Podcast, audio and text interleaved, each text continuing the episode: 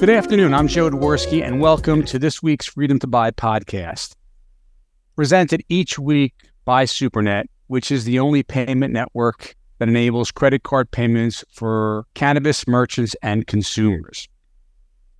Each week, our podcast will take you behind the scenes of banking, finance, payments, and technology to help educate our audience on how to make the most of your purchasing power in the world of credit. Today's guest is a CPA with over 14 years of professional experience across multiple industries, ranging from real estate, healthcare, fintech, cannabis, crypto, and tech startups. In addition, Zach was an honoree on the 40 under 40 list, I think back in 2021.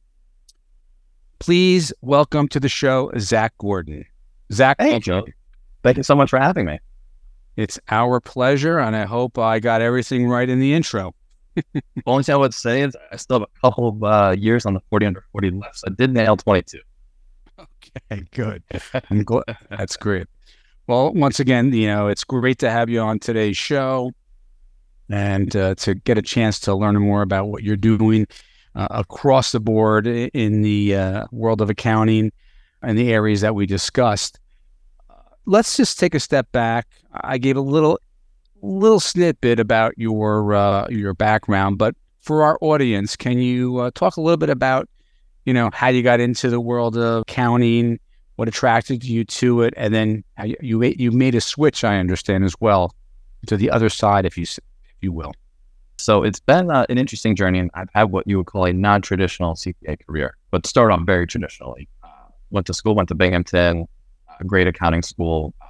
So finished there, started off in a mid-sized accounting firm called Mark Spaneth at the time, CBIS these days, and went down the usual path. Got my license, saw tax audit advisory, so I got to see the whole bigger picture and got to the point where basically stay for life, or make the jump to, as you sort of alluded to, the other side of the table. And that being from, as a CPA, looking at the client life. So being in private industry. And I made the jump to private equity and started off doing some controller work and wound up doing a bit more on the deal structuring, on some of the more hefty work, getting involved with deals and just structuring, a lot more fun. And in that time, I got much more involved in the tech space and wound up with a tech startup. And we were able to raise some money and started doing that full time. So being able to build a company from the ground up. And that was such an awesome experience, and obviously a couple of challenges along the way. Okay, great. So your accounting degrees gave you an entree into the private equity world, where you were able to then transition to actually the structuring side as well as the fundraising side and running a company, it sounds like. Exactly right. So basically, accounting's, it's what you make of it. I think there's a lot of stereotypes about accounting being really boring. And, you're sitting in a back room with an adding machine, the green visor and all that, but that's honestly not the reality. I mean, even regardless of where you are in the accounting industry, it's what you make of it. And I think it can be very exciting if you find that part of the industry that you're passionate about. And I've been pretty fortunate to find a couple areas that just work for me. Right. Well, listen, two things. I would imagine that if you're in the world of accounting, you enjoy numbers, working with numbers. But in addition, financials are critical to the success of any company. Okay. So the controller, the accountant, within that company, even if it's in the private equity world, and someone who can crunch the numbers is critical. Okay, so I wouldn't say boring. I understand the moniker that's out there, but I see it as a critical component to the success in any company, any industry. So that's the way that I think hopefully most people see it as well. But that being said, so you made the transition, and I see that obviously you worked in many sectors within the private equity arena, whether it's crypto, cannabis, real estate, healthcare. Is there anyone that you're you're focused on today? Are you focused strictly on cannabis, or is it still agnostic across the board in different industries? I certainly like to get my hands dirty in a few different areas, but my, if we can call it a day-to-day, it's mainly crypto and cannabis, splitting time there. And it's just funny because usually, again, going back to stereotypes, accountants, CPAs were a little risk averse. I think I've run in the exact opposite direction from a niche perspective. I don't know if they get any more risky than crypto or cannabis, but honestly, it's one of those things I sort of got into by accident, or by circumstance, let's say, probably a better word. And it's been an awesome ride ever since. Can you expand how you by circumstance or by accident got involved in the industry and that you now love? Of course. So during my time in startup land, I was in a WeWork, and quite a few are. And coincidentally, in the office next to mine was a retired Wall Street professional who was deploying capital into the space. And so we hit it off, and it just sort of went from there. I think we had some complementary pieces where he had access to capital, he had access to deals.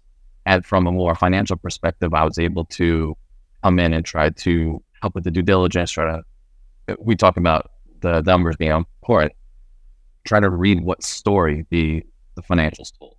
And that's really key if you're doing any sort of due diligence, if you're trying to set up any sort of infrastructure or a greater business at scale.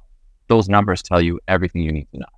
And that's how I really got my first foray. This is back in 2016.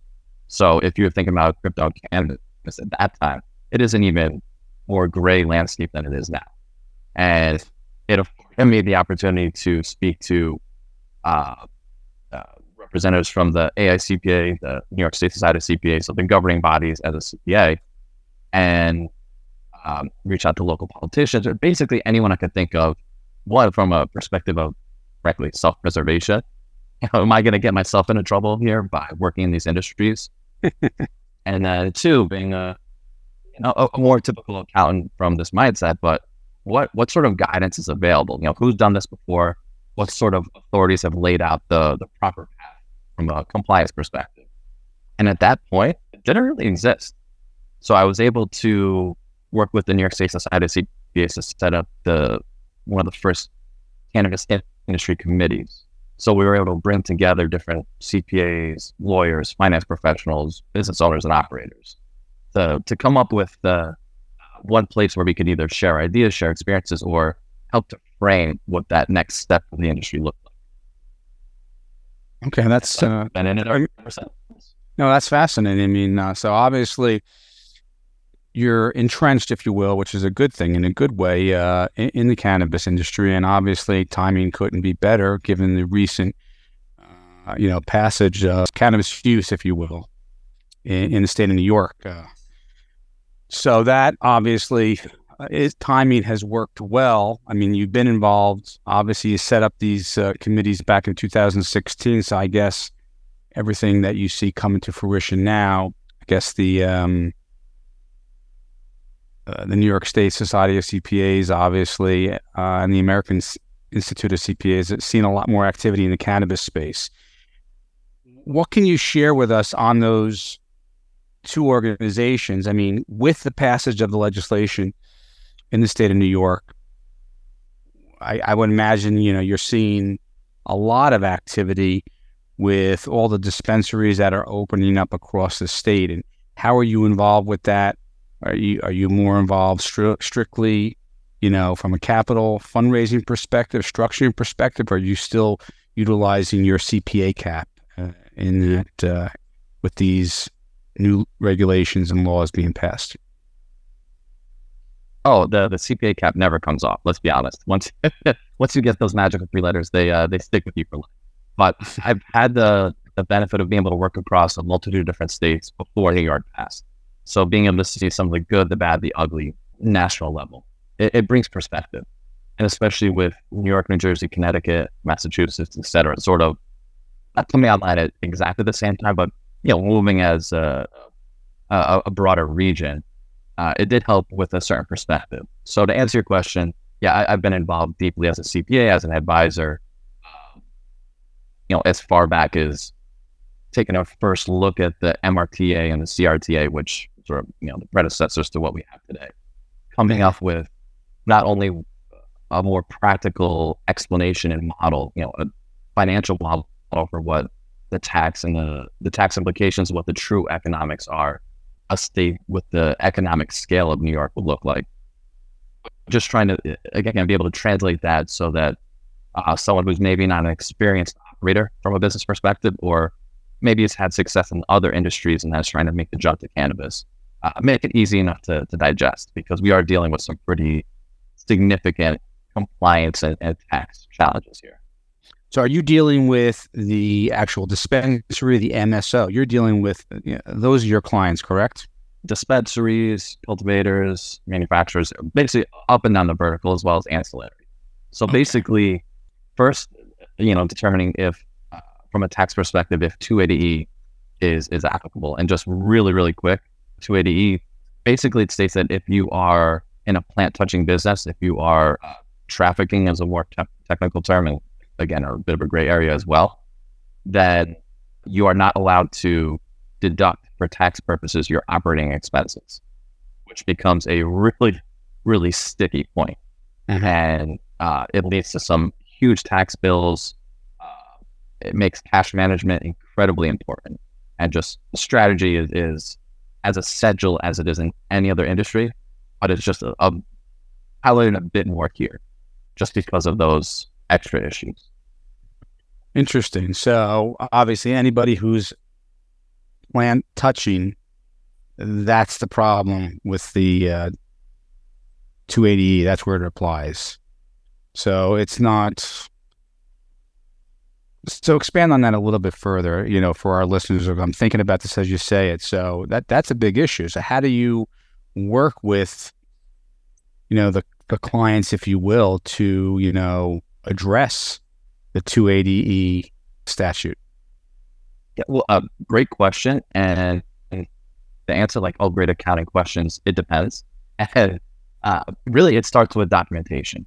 And what I mean by that is coming up with what your policies and procedures are and what you can allocate to cost of goods sold, which is allowed because it's not a deduction. It's technically a reduction in revenue. So you have your gross revenue. So let's just say your dispensary, you sell product. That's easy enough. That's top line. But then defining what is your cost of goods sold? What can you directly allocate to that sale? And if you're a dispensary, really, as of this moment in time, the acceptable answer there for the most part is inventory. Yeah, which, again, is still a bit of a discussion as well. And if you're in other parts of the cannabis vertical, so if you're a cultivator, if you're a manufacturer, processor, then you have some opportunities to allocate some additional costs. So whether that's from square footage, so if there's a lease, then, you know, there's some potential costs that can be allocated. You know, some of the ancillary expenditures that, you know, we would be comfortable with allocating there, put that into writing and come up with that process. And processes will always be updated and changed, but just make sure that you have the proper documentation there so that we can tell that financial story again. So if any sort of authority, whether it's the IRS, whether it's the state, whether it's any investors, anyone else wants to come and take a look at how you got to the numbers that you're presenting on your financial statements, we already know how we got there. And we already have the proverbial stack of papers that you can plop that on the table. Yeah, proverbially, that's, you know, we're digital age here, but you know what I mean? Exactly, right. And so that allows you to have everything clearly defined. And that's so incredibly important. Now, let me understand one thing. Obviously, you're in New York. You're a member of the, you know, New York State Society of CPAs that we discussed. But you said earlier that prior to legislation, you know, for the approval of cannabis in the state of New York, you were working outside the state with other clients, and I imagine you still do. Was that New York, New Jersey? Where else across the country, you know, were you working with clients that helped you, you know, understand the hurdles and the roadblocks, you know, that you're going to have to overcome, that you did overcome, that you can bring back to the state of New York? Yeah. So for the longest time, California and Colorado were benchmarks. I mean, they were the first markets that really got this cannabis industry going at scale, and slightly different journeys for each of those markets. And you can certainly put the Pacific Northwest up there as well. But they give a good baseline. So having clients there, and again, running the gamut, dispensaries through cultivators, etc., having some unique experiences along the way. For example, it's not every day you get to walk into a privately owned bank vault that is stacked floor to ceiling with cash, and that's one of those unique experiences that sort of follows you a little bit. But it's experiences like that that really, really prepare myself and many of the other professionals I've worked with for a state like New York. You know, not just that it's our home state, but it's also an economic superpower. Being able to learn from the good and the bad, the ugly, as I said before, really, really comes a long way to helping to make this as efficient as possible from a New York perspective. Right. Well, I mean, and you give a perfect, you know, example of why we are doing what we're doing at Supernet. You know, because, you know, when you walked into that vault with all that cash, I'm sure that's a nice experience. You know, obviously the roadblock has been in banking, even though you have, you know, over 500 banks that are banking cannabis. But once again, it's still all cash. Okay. Because you have PIN debit, which, you know, is available. There was cashless ATMs, which is being shut down, but there is no true credit card solution for the cannabis industry. You know, I can go across the street, get a slice of pizza charged. I can go to Costco, charge it. I can go all around town using my credit card, but I can't go to the local dispensary and use a credit card.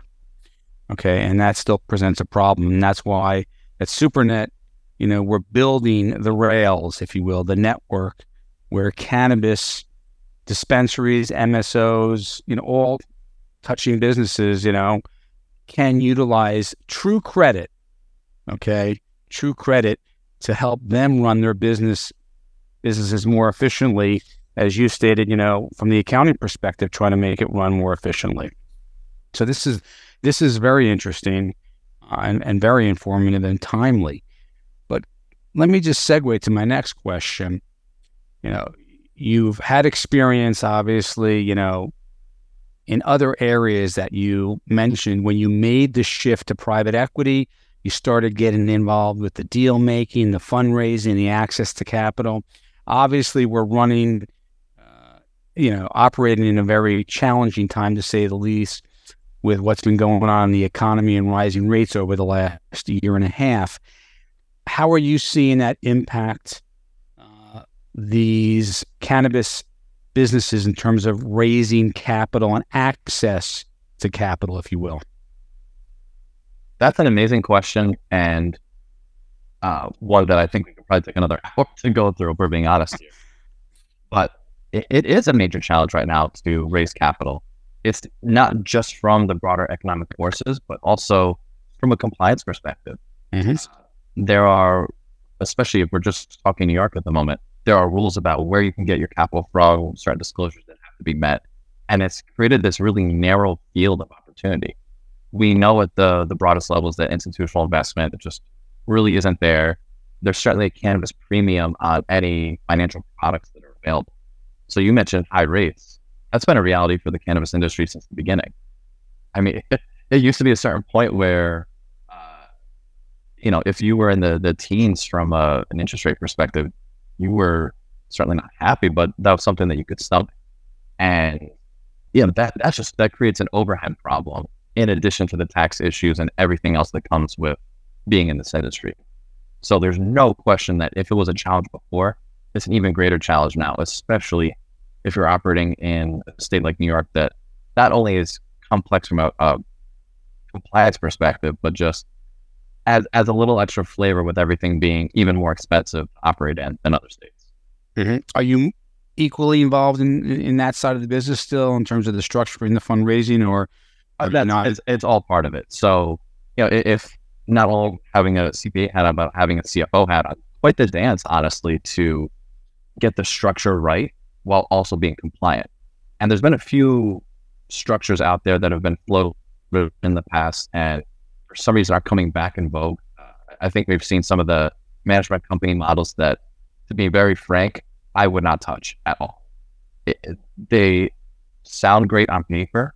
However, what IRS, what other authorities will do is they will just collapse the structure, and then you'll get hit with penalties, fines, and all the rest that come with that, because you have, there is no getting around 280E. There is no getting around paying tax.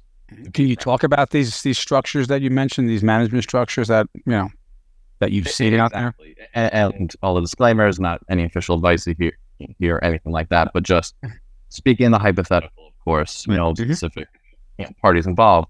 But if you have a cannabis operator and you want to come up with something that is, you're going to try to minimize the tax hit that 280E can apply. There's, theoretical structures out there where you create a separate entity that is the quote unquote management company. So that's where employees are housed. That's where contracts live. That's where your utilities are paid from, et cetera, et cetera. So basically all the operations are handled by this other entity, and all you have going into the cannabis company itself are the sales and, basically holding the license. And so fear, the prevailing theory is that, it's not touching the play. You're not selling anything. It's just running at a loss, or maybe with a small markup, something like that. Just no, please don't do that. Gotcha. I bet that, of course. Right. But I imagine it comes from, the IRS coming in and then seeing, we're not dummies here. We know that that's exactly what you did. We're going to collapse this entity. We're going to calculate what the real tax due is. And then you're going to be paying percent on top of percent on top of percent to make it right. That being said, it brings me to my next question that kind of just, popped in, because I remember having a conversation with a colleague about this. My understanding, and correct me if I'm wrong, and educate our audience, that different states have different tax rates. I mean, the tax rates, obviously, every state has their own tax rates on different products, but on cannabis, I think there's a big spread between what a state like California is charging versus who they were the first one into the marketplace, and they're saturated now, whereas New York is new to the game. Can you talk a little bit about the differences and the spreads, if you will, and different tax rates across the country in different states, if you will? Of course. And it's such a bigger issue than just the rates themselves, but it's the structures.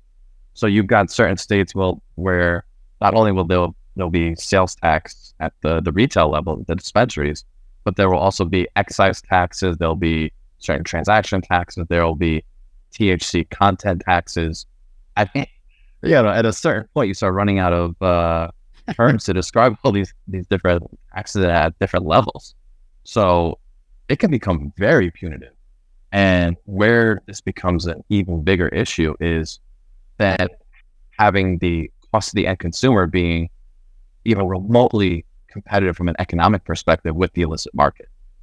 So if, think about this logically in super simple sample, you have a gram of cannabis costs $1 at the cultivator level. Costs, the cultivator $1 to create that gram, get it ready to ship. So that dollar then goes to the processor to be turned into XYZ. There's a certain markup there involved because everybody's going to make something along the way. Well, if you have an excise tax, or if you have a sort of THC content tax, whatever it might be at that mid-tier level, that's getting built in and then passed along to the next. So you keep adding cost on top at every layer of the vertical. At the end point, it's the consumer who's going to pay for that. And so, that dollar now is $11.27. Wow. Whereas if you just go to the illicit market, it is not $11. It is. Right. But so let me ask you, significantly less. Right. So what would that be? But different states, that dollar in different states, one state might be, all in 11. I guess other states might be 7. I would imagine different states based on the maturity of that market. Is that fair to say? If only we're that linear, but actually it's even deeper than that, because it does this. It depends on, sometimes it's the legislation that defines, some of these quirky structures. Sometimes it's the market themselves. You're right, but there's much more to it than that. And if only were that simple. Right, but I guess that's why, for good reason, there will almost certainly be this sort of protective nature around these solo markets, how they're set up right now. Because if you look at pretty much any other industry, outside of certain small batch, certain local focused products, you're going to manufacture where it's the cheapest and then ship it to where consumers are. Mm-hmm. And given that you can't cross state lines for cannabis, that's not happening anytime soon. Right. But even though it's costing more in many of these, jurisdictions, mm-hmm. whether it's recreational or medicinal, I mean, a state like Colorado, where, you had the recreational laws, I would imagine the consumer is still walking into the dispensary to buy it through the dispensary versus, the illicit market. So even with the higher markups, people still want to go into their local dispensary and purchase it. Do you see any hindrance to sales in these different jurisdictions because of the different taxes that have, that we discussed? Without a doubt. You take a look at California, the illicit market there arguably has never been more powerful. Really? Oh yeah. And it's one of those things. So it's impacting. For sure. The legal market is what you're saying. Oh, without a doubt. And I think most consumers will pay up to a point to have some quality assurance, to know that they're working on the legal side of the market, as it were, that there's all these different controls in place, etc. However, everybody's got a line. And I think what you saw happen in California in particular is just tax after tax. The system was pushed to that line and then passed. And there was just this big reaction. And it's something that they're still trying to figure out. So from that end, a lot of states, a lot of markets have to be very wary of that. And that's something that I hope in New York we're being very cognizant of as well. Mm-hmm. Well, do you see a difference? I don't want to make this political at all, but do you see a difference in, blue states versus red states where you have cannabis legislation in terms of the tax structure? I don't think it's... I honestly don't even think it's easy enough to break it down just by red state versus blue state. Mm-hmm. I think it goes much deeper than that. I think it does go down to the individual legislation and how simple... It's probably not the simple, not the right word, but how complex is probably the better way to look at this. That legislation is how complex the program, the cannabis program itself, is to operate in, mm-hmm. and that's the bigger driver. So if you have a lot of red tape, if you have a lot of steps, a lot of barriers, then it's easier for the consumer to justify. I'm not going to put up with this, so I'll just stick with whatever my means of acquiring said products are now, I'm going to stick with that. Right. I don't want to pay the higher cost, or after a certain point of novelty wears off, I'm good. I'll stick with what works. I'll save the money. Okay. So hopefully, these barriers will slowly come down. I mean, obviously, the revenue's there for these states. The question is, does the revenue continue to grow, or do these taxes, slow that down where it benefits the illicit market, as you indicated in California. So those are issues that will have to be addressed as the industry continues to mature and more states legalize cannabis, and eventually on a federal level. Do you have any thoughts on the federal legalization of, when that might be, or based on your experience? Oh goodness! The one thing I just want to add first, from our prior line there, Sure. It's just the balancing of social equity on top of the needs from an economic perspective. Mm-hmm. So just trying to meet in the middle there is a really, really, it's as difficult as it gets.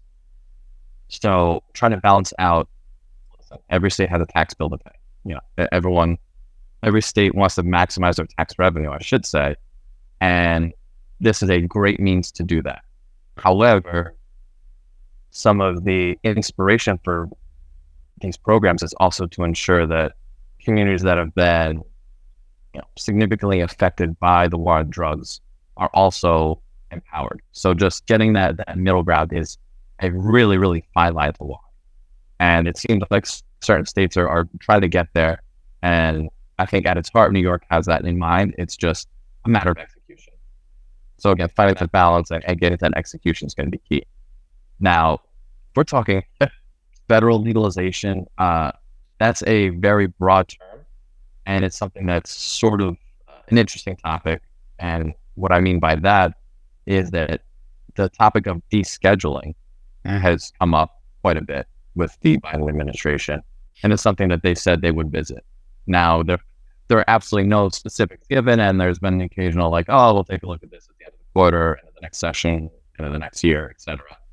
But if they can actually follow through on that during his turn, that becomes a unique opportunity for the greater market. Now, just to key everyone in on terminology. So currently, cannabis is a Schedule I drug. So it is listed at the same level as other illicit drugs, the cocaines of the world. And what that means is that there's no medical benefit there. Basically, you can't go anywhere near it for all intents and purposes. Financial, any sort of economic perspective, no go. What has been proposed is moving it from Schedule I down. So 2, 3, 4, 5, or completely off that schedule altogether. Now, that gets us to the point of the devil we know versus the devil we don't know. Some pretty logical follow-up questions are, who would be the logical authority for cannabis as a national market? Great question. Again, that's another hour on top of the hour that we talked about before. It is. And it's all fascinating. It's all interesting. It's fast moving, the industry. I'm sure eventually, you're going to have, legalization, on a federal level, but it's a matter of, when, is it a year, 2 years, 3 years? Is it going to be this year? Nobody seems to really know, but that will not slow down the continuation of this being approved on a state-by-state basis, being put on the ballot. I think this has really been very eye-opening and informative, Zach. I really appreciate your time today to learn about what you're doing within this space, your background and how it's expanded and how it's continuing to grow within the cannabis industry. And I really appreciate the time that you gave us today to talk to our listeners. If anybody, wants to reach out to you, who's ever listening to our show today, whether it's, MSOs, dispensaries, or so forth, how can people find you and be in contact with you? Yeah, of course. Everyone's always free to shoot me an email, Z as in Zach, Gordon, at propellerindustries.com. Propeller is, and that's our CFO firm. We've been around for about 15 years. We serve a multitude of different industries. So we're always happy to talk. And you can find me individually, Zach Gordon, CPA, on social. Okay, great. Terrific. Thanks for listening to today's Freedom to Buy podcast presented by Supernet. You can learn more about our payment network by visiting our website at supernet.ai. You can also listen to past episodes and today's episode on CannabisRadio.com, as well as Apple Podcasts, Amazon Music, Spotify, and Google Podcasts. Please join us next week on our next show of Freedom to Buy. Thanks, everybody. Have a good afternoon.